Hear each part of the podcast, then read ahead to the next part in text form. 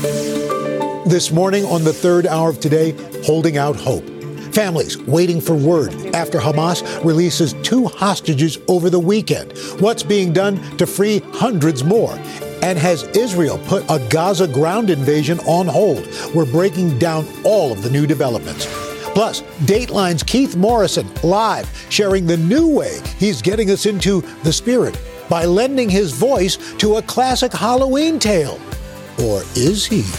Then later, how to live out your Hollywood dreams by traveling to the real destinations from some of our favorite Halloween movies, from Ghostbusters to Hocus Pocus.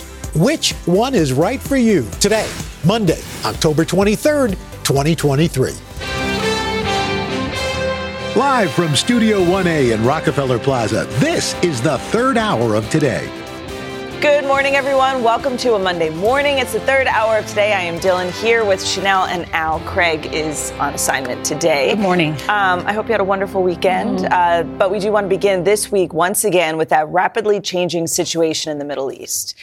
There were several new developments over the weekend, including the arrival of aid for the first time since the start of the Israel Hamas war. Trucks crossing from Egypt into Gaza carrying much needed water, mm. food, and medical supplies. This as Israel escalated its airstrikes on Gaza, the Israeli military saying they hit more than 320 targets in a 24 hour span. Mm. Now there are Israeli media reports that a ground offensive in Gaza could be delayed in part to allow more time to negotiate the release of the more than 200 hostages, Qatar leading those negotiations. And there is hope this morning surrounding those hostages after Hamas released two Americans over the weekend, a mother and daughter from the Chicago area who were staying with family in Israel at the time. And those two hostages are actually extended family members of our own Martin Fletcher, former NBC News correspondent and Tel Aviv bureau chief. And Martin is joining us again. Good morning to you. Hi, good morning. So, you know, a glimmer of hope here. We have Judith and Natalie. I mean, I'm sure it's a very difficult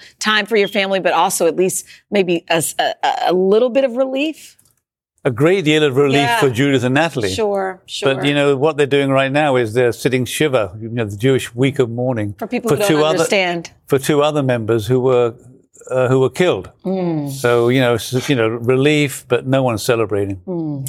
So, so what's next for them, Martin? How, what, what were they doing now, and when do they end up back in the states? Do you have an idea? Well, we, we don't really know. I mean, they're they're you know they're taking it easy. Look, if I was them, I'd be on the first plane out of Dodge. Yeah. Sure. Yeah. Um, they, and they want to. I assume they want to come home. I haven't spoken to them directly. I've been speaking with other members of the family, mm-hmm. and everyone's just sort of giving them time and space. Sure. So just yeah, absolutely. And based on your knowledge of the area, what do you suspect that the conditions are like for the hostages? Dire. Mm-hmm. But you know, I mean, I'm sure they're underground in tunnels underneath the city of Gaza, hearing all the explosions above. Mm-hmm. I've been in some of those tunnels, by the way. They're quite sophisticated, mm-hmm. and, and uh, they have rooms for, for sleeping in for the you know for the for Hamas fighters to be to spend their time. So hopefully, they they've got beds and cots in some some kind of shelter. We don't we don't know when we, you know, we want to speak to our relatives, they'll be the first pe- uh, people available to tell the world what's going on. Right. You know, you've talked about that. We've talked about these tunnels. How much more uh, complicated do things become for these hostages if there's a ground invasion or like as things continue to escalate? What happens? Well, complicated or simple. When there's a war, I guess the negotiations for to getting them out stops. stops. Yeah. And at that place, at that point, their situation becomes quite simple. It's sort of, yeah. do you die or do you not die? Mm-hmm. We know Hamas is keeping them as human shields. Yeah. And they'll use them in that situation when the fighting starts. Mm. That's why the longer the delay goes on, the more chance is for negotiations to get as many people out as possible. Mm. Martin, you've been covering this for literally decades. Uh, are you surprised at how quickly this has all devolved and how many factions there could be, you know, taking, you know, we, we got Hezbollah and all these other, Lebanon, you know, I mean, all this happening now in, since October 7th, just like that. Hmm. It's extraordinary. This is evolving so quickly. And even though the ground invasion is delayed, other things are happening at the same time. Iran, suddenly that, what's, what's this about? The Houthi rebels in, in, in um, in Yemen are mm. firing rockets at Israel. But nobody knew they had the capability of. Yeah, intercepted by American warship rockets. I mean, what's going on here? Wow. So there's all kinds of possibilities of of the, of the war spreading. Mm-hmm. And in fact, it is spreading. I mean, Houthis in, in Yemen, Hezbollah on the northern border, attacks on American units in in mm. I- Iraq and Syria. Mm-hmm. It's spreading slowly, slowly, slowly. Just I've got to hope it doesn't become an all-out conflagration. conflagration. I, I just want to ask because you know, seeing the relief trucks crossing into Gaza, it, it seems hopeful. You know, medicine, food, water. But how quickly do you think that can actually get to the folks who need it? Well, e- even if it gets to some folks who need it, obviously it's a drop in the ocean. Um, but it, it'll get to them quickly. I mean, one of the problems of the negotiations was how do we get it to the people who need it rather than Hamas Yeah. Right. Feeding their own it. people. Yeah, exactly. That, that's one of you know, that's a continuing issue there. Well, Martin, we certainly appreciate you being here, appreciate your wisdom. Happy for your family, Judith and Natalie. But like you said, at the same time, there are so many more um, who are still holding their breath. So that we thank you for, for coming in this morning. Thank you. Good to see you. All right. And be sure to stay with NBC News and NBCNews.com for all of the latest developments coming out of the Middle East. I want to take a turn now because there's another story we've certainly been following for quite some time here at home. The actors' strike in Hollywood. It reached day 100 over the weekend. And the Screen Actors Guild came out with some Halloween rules that some members aren't too happy with. Just makes no sense, actually, when you think about it. NBC's entertainment correspondent, Chloe Melas, is here to explain. Chloe, good morning. It, it seems like, you know, that, look, the, the, the Screen Actors Guild has been making all the right moves. This is the first really sour note they've hit. And I think it's because it involves seemingly involves the entire family. So we're going to break it all down for you this morning. The negotiations between union leaders and the studios that actually resumes tomorrow. But this morning, the union is at odds with some of its own members over a crackdown on costumes. Halloween in Hollywood has long been a spooky spectacle, with actors dressing up as iconic characters from TV and film. But this year, amid the longest strike in its history, SAG AFTRA is advising its members to choose costumes inspired by generalized characters, saying don't post photos of costumes inspired by struck content. This rule means that members should avoid dressing up as popular characters like Super Mario, Wednesday Addams, and even Barbie, because doing so could be seen as promoting shows and movies for the studios. The announcement met with criticism online. Instead of fixing the problem, they're just coming up with these weird, crazy rules. Even top talent speaking out. Former SAG AFTRA president Melissa Gilbert writing, literally no one cares what anyone wears for Halloween. Please tell me that you're going to make this rule go away and go negotiate. Ryan Reynolds taking a sarcastic jab, posting, I look forward to screaming scab at my eight year old all night. She's not in the union, but she needs to learn. In response, the union has clarified its stance, saying that the rules were meant to help members avoid promoting struck work, and it does not apply to anyone's kids. The crackdown comes as actors have been on the picket line for more than 100 days. Talks are set to resume tomorrow with the AMPTP, which represents studios and streamers, including NBC News' parent company, NBC Universal. It's the first time that both sides will meet since negotiations broke down nearly two weeks ago after union leaders said that they had asked streamers for an additional 57 cents per subscriber per year. Netflix CEO Ted Sarandos slammed that idea. It just felt uh, like a very like a bridge too far. Since then, A-listers, including George Clooney, Tyler Perry, and Scarlett Johansson, offering up a portion of their own earnings in an attempt to push the union towards a resolution. Presenting a plan that would remove the cap on top earning actors' dues and bring in $150 million over three years, as first reported by Deadline. But their pitch was turned down by the actors' union. Although that's extremely generous, and we accept that graciously, the only contributions that can go into our pension and health funds must be from the employer. Now, with Hollywood on hold, pressure is mounting for both sides to make a deal. So what this really comes down to is that the actors are not allowed to promote any shows or movies. And by telling members to dress up as generic characters like ghosts or spiders, they hope to avoid that anything could be seen as promoting. Now, mm-hmm. Ted Sarandos, the CEO of Netflix, over the weekend, he had a gala, an event at his home, and Variety spoke to him about the negotiations that are set to resume tomorrow. And he says, I'm an optimist. I do hope that we can come to a deal. But as you see, they are very far apart on mm-hmm. issues issues, and thousands are out of jobs. And this is costing the economy billions of dollars. And we are nearing the holiday season. So obviously, time is paramount right now. You know, all those craft workers and all the folks and the little Mm-hmm. businesses around the studios that depend on those, those My actors goodness. and writers. Wow. Thank All you, Chloe. Chloe, thank you so much. Well, we, we're talking about Halloween. Dateline's Keith Morrison is here to share his scary, good new podcast. But wait, there is a twist. Oh, yeah. Just like there is in Dateline. Yeah. There isn't, this isn't the usual Dateline story. He's going to tell us all about it. Yes. Scarier. Yeah. ooh. then later, we've got Tony winning actor Ali Stroker joining us. We Nothing scary there. I know. That's it. She's going to share her new project that takes us all back to middle school. Wait, that could be scary. Third hour of today. We'll be right back.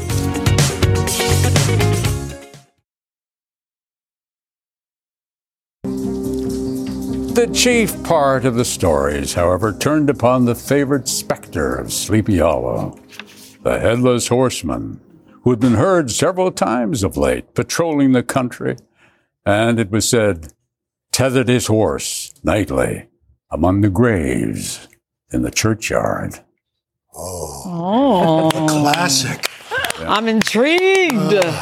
Wow. So just so you guys The legend of Sleepy Comes after Hollow. the commercial, and they're like, "What am I watching?" That was a sneak peek of Morrison Mysteries. It's a new podcast from Dateline and Keith Morrison, which already, by the way, Keith, I'm sure you know, hit number one on Apple's podcast chart. But here's the Dateline twist. It's not actually about true crime. Keith is lending his iconic voice to classics and chilling fiction. Starting with Washington Irving's classic, Yeah. The Legend of Sleepy Hollow, just in time for Halloween. Keith, good morning. Good morning, good morning. How are you? That book seems awkward to hold. Yes, It was but quite it's large. but it's it's fun. Yes. It's fun. It looks good. Yeah. So this is your ninth original podcast. Tis, yes. which is I- crazy. I- Dateline who knew, podcast. right? And Yeah. and but this time it's not a murder investigation. It's it's it's some wonderful fiction that that I think everybody needs to hear, uh, even better than read. Well, how did this idea come about? It was a t- ridiculous idea, absolutely stupid idea. I don't know why anybody ever had it, but uh, they brought it to me. In fact, one of the people back here brought it to me, and and sorry, there's a there's a the, Yeah, the originator of that idea Yes. standing behind the camera. That fantastic Yeah, idea. yeah. Yes. and I said, "That's a dumb idea." and sure enough, it was a really great idea. I love yeah, it. Yeah, I was So wrong you- as usual. You obviously were a little unsure about this, And now but, it's- A little, but it's yeah. kind of It's like it's kind of like old time radio. It is radio. so much fun. It's a, um, fun. Yeah, it's fun. Yeah. It's um, for for once nobody gets murdered. Yes. And, um, but it and t- taking a story written in 1820 about 1790, so it's like you're. Imagine you're reaching back in time a couple of 100 years, and the language is a couple of hundred years old, and trying to make it um, something that would uh, be part of a mystery story people would want to listen to now, without changing it, Right. but so dressing what, it what's up. the in- secret to doing that? To make sure it's something that translates from, you know, what was the 1800s to this new audience we have in We've framed it a little bit, and we've uh, the the editing process. The editors at at uh, that we have at Dateline and are are just extraordinary, and they have put together some background music and beds and sound effects, and you That's just feel like you're there. It's wonderful. Yeah. So just to give people at home some perspective, so Right The Legend of Sleepy. Hollow, written in the 1800s, and then what other works of fiction can we hear? And a lot of these stories kids haven't heard, adults haven't heard. Right. So this is a new Yeah. way to hear it, quite yeah, frankly. Yeah, yeah. Uh, well, we haven't. You know, we'll see. Okay. I'm not, You're open. I'm not revealing. I, I, I vote for some Edgar Allan Poe. Ooh. You know, I would love nothing better. I'm not sure it's available to us, but if it is, we will Oh, do that's it. sure. There's Yeah. probably all Yeah, sorts of rights and license things like Yeah, that. all that hey, stuff. Edgar Allan Poe people, Yeah. let him do it. Get on it. Make it happen. Says so. Uh, what about Halloween in in the Morrison household? What was that like? Do you do you do things? Do you scare people with a voice? I mean, what do you, what, what happens? scare you stand behind the door and just use that voice. No, no, I, I scare. Pe- I walk down the street and I scare other people. Keep them away from my house. That's, right. You're not buying any candy. That's right. Was Halloween a big deal in your family growing up? It, uh, well, I, you know, my only memory of Halloween as a kid was getting sick at Halloween. Oh no. Yeah, and not being able to go out trick or treating. Oh, wow. Yeah. Well, if you want to, you can make up for it this year and just go knock on some doors, just for old Oh, times' yeah, sake. as, as I say, I usually do that. It's that kind of a You could go as Keith Yeah. Morrison. Nobody would believe it. That's very This creepy. This is the most believable costume I've ever you seen. Well, this is a great idea. That's right. Keith, thank Yeah. you. It's always great Thank having you. you, here. the first three episodes of Morrison Mysteries available now. Listen wherever you get your podcast. All right, up next, Tony Award winner Ali Stroker is here live to fill us in on her new project, and it has a great message. And then later, our series Inside the Game, meet the Philadelphia Eagles lineman tackling a Christmas classic. We'll be right back.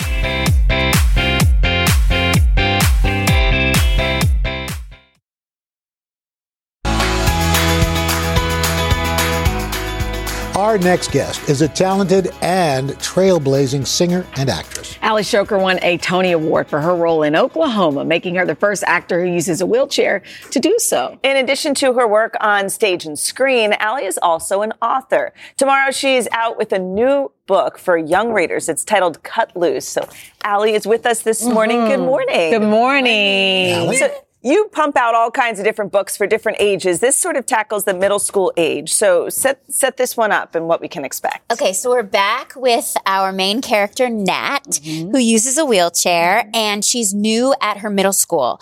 And they are doing the musical Footloose. And she is going to audition. Mm. And she's really nervous because it's a dance heavy show, and she's with mm. all new people.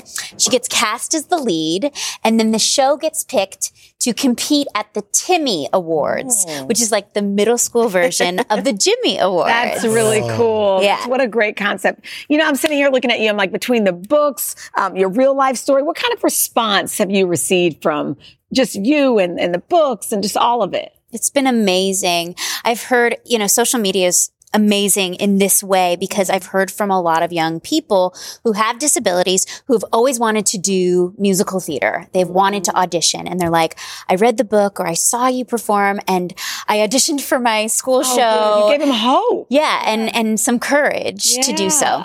Well, and to that point, Ali, you know, you, you- again, we've mentioned you were the first actor on Broadway to, to use a wheelchair. Um, wh- what do you tell young people who may not be in a wheelchair, but they have other issues going on? How do they, you know, push past that to try to achieve that dream? I think first of all, really embracing your limitations, like giving yourself a hug, you know, like we all have different abilities. And then I think really finding where your skill set is at and focusing on that, right? And, um, you know, I think being disabled has brought me a lot of creativity. Mm. So for young people who've had to adapt, who've had to translate for themselves to make it mm-hmm. in school or whatever they're interested in, you know, those are the things that I think we need to focus on. I love that. It's funny because you're known as a trailblazer, and actress, you're, you know, now an author many times over. But as soon as you have a child, I feel like everybody comes up and it's like, how's the baby? How's the baby? So Jesse is turning one next month. Yes. So how's the baby? He's amazing. He's so oh. good. Yeah. And Look we at are that having face. Such a blast. it's like He doesn't like the camera at all. Oh my right? goodness. I know. I know. I always say that like when we put him on camera, I'm like, he's so gorgeous. so cute. Oh, baby. And in person too. Yeah, he Oh. totally Look at that skipped hair. All my boys were bald for like the first two years of their life, so I'm I very know. jealous of yeah. that. Yeah, this is wonderful. David and I are so happy. Does he He's take a bad picture? I, I know. I know. He's so just good. such a love. Okay, We- so before you leave us this morning, Yeah. We don't know what it's like to be on Broadway. Don't know if we ever will, but Al Roker has. So our producer thought it would be fun if you um, guess like maybe a Broadway show that that we would be in potentially, or just for fun. How okay, about that? I love Okay. this so much. So I'm going to start with you. You know, we like games around here. Okay. Absolutely. So Okay. I have cast you as Where am I going? Angelica Schuyler in Hamilton. Angelica. Oh, wow. There she is. Wait, is that my face? Yes. That's your face. Wait, I love my attitude. How did they find that? But that is your attitude. Angelica. Yay. Yes. Oh. I love that. Okay, that's a good one. All right, who's next? Dylan. Okay. Dylan. Dylan, I've cast you as Elle Woods Oh, in Legally good. Blonde. Oh my God, look at that picture. Look oh, that's very Wait, that is the most. So How do sweet. they find pictures that match these things? I Literally love perfect that. expression for Elle. Oh gosh, I Well, love okay, well, Al, you still have to do something. Okay, Al. Beyond waitress. So you know, you've been on Broadway, Yeah. so this was hard. Yeah. But I cast you as the wizard in uh-huh. Wicked. Oh, wow. That's actually really good. I think you'd be a great wizard. So I like the hat. So You know what's funny is like you could actually really do that. You're No, very well, good at no, doing no. I think so too. No, I can't. Yeah, I'm like yours actually looks legit. you could do it. Trust me. okay, that was fun. Thank you, Ali. That was yeah, great. thank you guys so much. Yeah, thank you for And, having and kudos to our graphics department. That was Yes, for amazing. putting that together. Well done. um, don't forget to check out Ali's new book, Cut Loose. It comes out tomorrow. Congrats on that too. Great. All right, coming up, we are taking our series Inside the Game to Inside the Studio when we meet three star football players who are really getting into the holiday spirit. And then later, some classic Halloween movies. Who are you going to call? The third hour today. We'll be right back.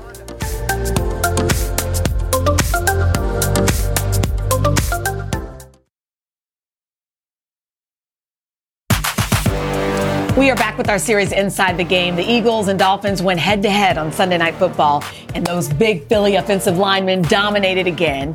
But it turns out those tough guys have a not so hidden talent. They are about to release a new album. It's called A Philly Special Christmas Special. I love the cover of this album. so and I sat down with the star singers to find out how their musical journey began. Under bright lights in the city of brotherly love, two of the NFL's top teams, the Philadelphia Eagles and Miami Dolphins, squaring off overnight in a high stakes showdown. Philly soaring to victory to move to 6 and 1, tied for the best record in the NFL. Jason Kelce continuing his incredible streak, extending his Eagles franchise record to 146 consecutive starts. Congratulations are in order for you. You set an Eagles record for starting the most games in a row. Yeah. Hey, he's, been, he's still doing it. The center is a veteran on the field. And now in the music studio, where he and his teammates, defensive tackles Jordan Mailata and Lane Johnson, have been working on their second holiday album. We got an exclusive first look of the players tackling a Mariah Carey classic. These NFL players showing how the Eagles have some songbirds. How did that feel to take on that song? I mean, it's a classic. Yeah, that, I mean, it was it was, it was kind of nerve wracking at first, just because you didn't know, can't really do the same key as the queen of the holidays. I mean, she's incredible. Yeah. So we kind of had to dial it back a couple keys.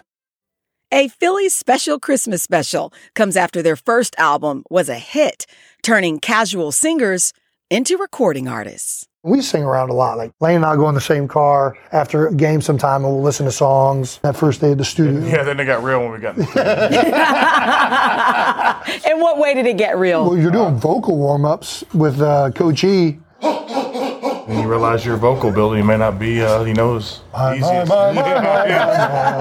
Australian Jordan Mailata stunned Jason Kelce last year with his rendition of White Christmas. For the latest album, he took on a duet with Philly legend Patti LaBelle. This time, he was the speechless one. I got stage fright. Really? Like, real bad. Yeah. I, they were like, you know, your mic's working. you know, your mic's working. I just every time I opened my up to sing with her, I just couldn't. Yeah. It's all for a good cause. That album raised more than a million dollars for local charities. They've also garnered a legion of new fans, including Jason Kelce's daughter, Wyatt.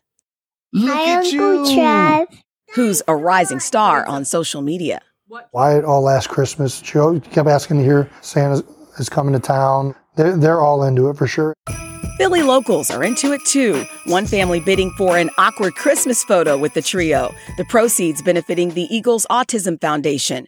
The players feeling lots of love from the Philadelphia community. I think once they found out, you know, it wasn't a joke and there was actually some little bit of talent on there uh, and ability, uh, it made a lot more, uh, a lot better. As for future Eagles holiday albums, well, they may have a special cameo in mind. So, true story, on the way here, I turn on the music and I hear you guys, and it was a genuine, like, joy. Good. And the person I was in the car with, they're like, What's going on? Who is this? And I'm like, Well, it's secret, but we're listening to a song. You know, it's Eagles. What song these were are the, these to? are the Eagles players. And true story, are they singing with Taylor Swift? Yeah, maybe not this one. Not this time around. No, I don't know who that is. It could happen. Talk about raising money for charity. You could break the internet with that, That duet. would, that would be pretty incredible. But Maybe volume three. yeah, maybe maybe in the future. Maybe volume three. I love it so much. Yeah. I was just telling them, like, I want to be friends with all you guys. They were so fun. Yeah. Jason and Taylor also have one thing in common. Now they're both songwriters. He wrote a song on the album. It's called Santa's Night for the album, and it's really good. Wow. Yeah, the new single "All I Want for Christmas Is You." It's out on streaming on November third, and the full record will be available December first. And again, I'm hoping everybody around the country supports this. The proceeds again will go to nonprofits in the Philippines. I love area. that cover. You know, Isn't it's, it so it's such a wonderful Peanuts tribute to the Yeah. Peanuts. But it's incredible. Some people just have like are oozing with talent. It's Talent. Like, you're a star football player, and you have And you're like, just "Ay, ay, ay, ay." incredible voice. We're just oozing. Speak for yourself. so thank you to all the Eagles, uh, the Eagles organization too, for letting me do that. So. Coming up, we're going to shine a light on some scary good vacation ideas, how to travel to the real locations in some of our favorite Halloween movies. you know, if somebody asks you if you're a god, you say yes. Third hour of today. We'll be right back.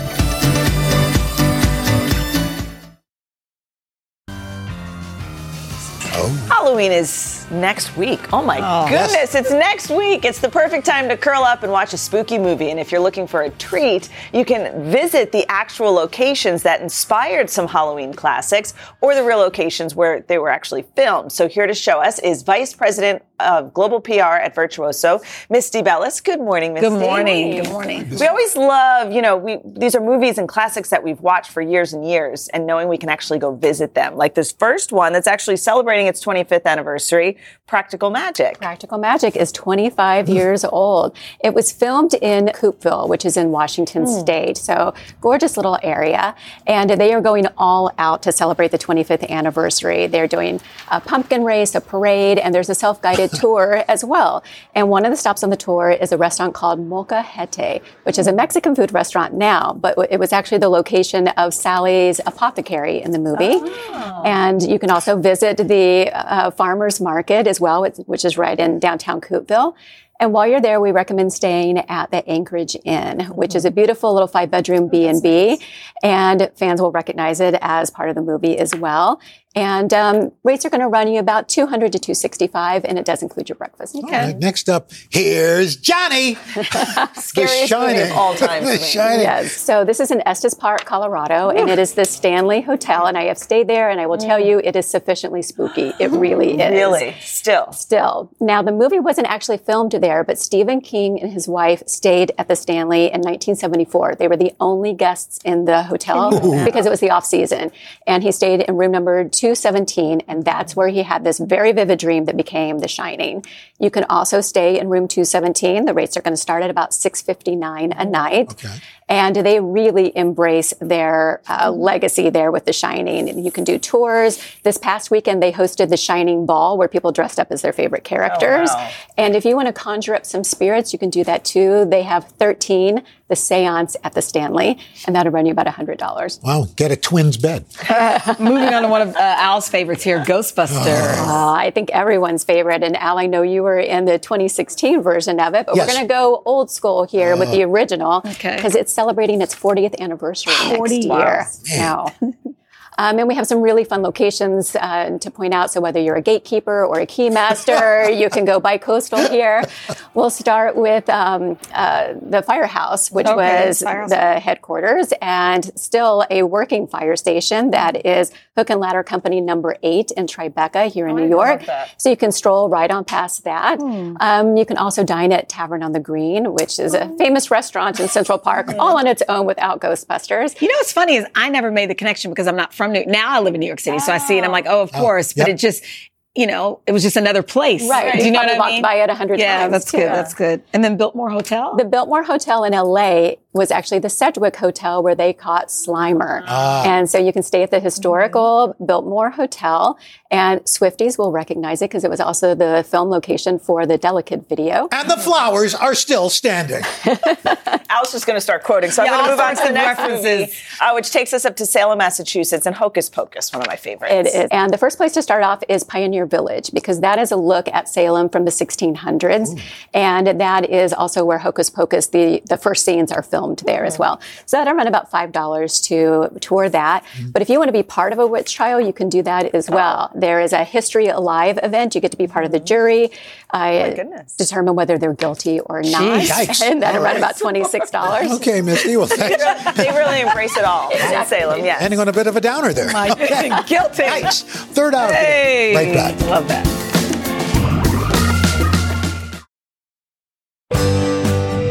That's it. We will see you tomorrow. Have a, a great day, day. everybody. Bye-bye. Bye-bye.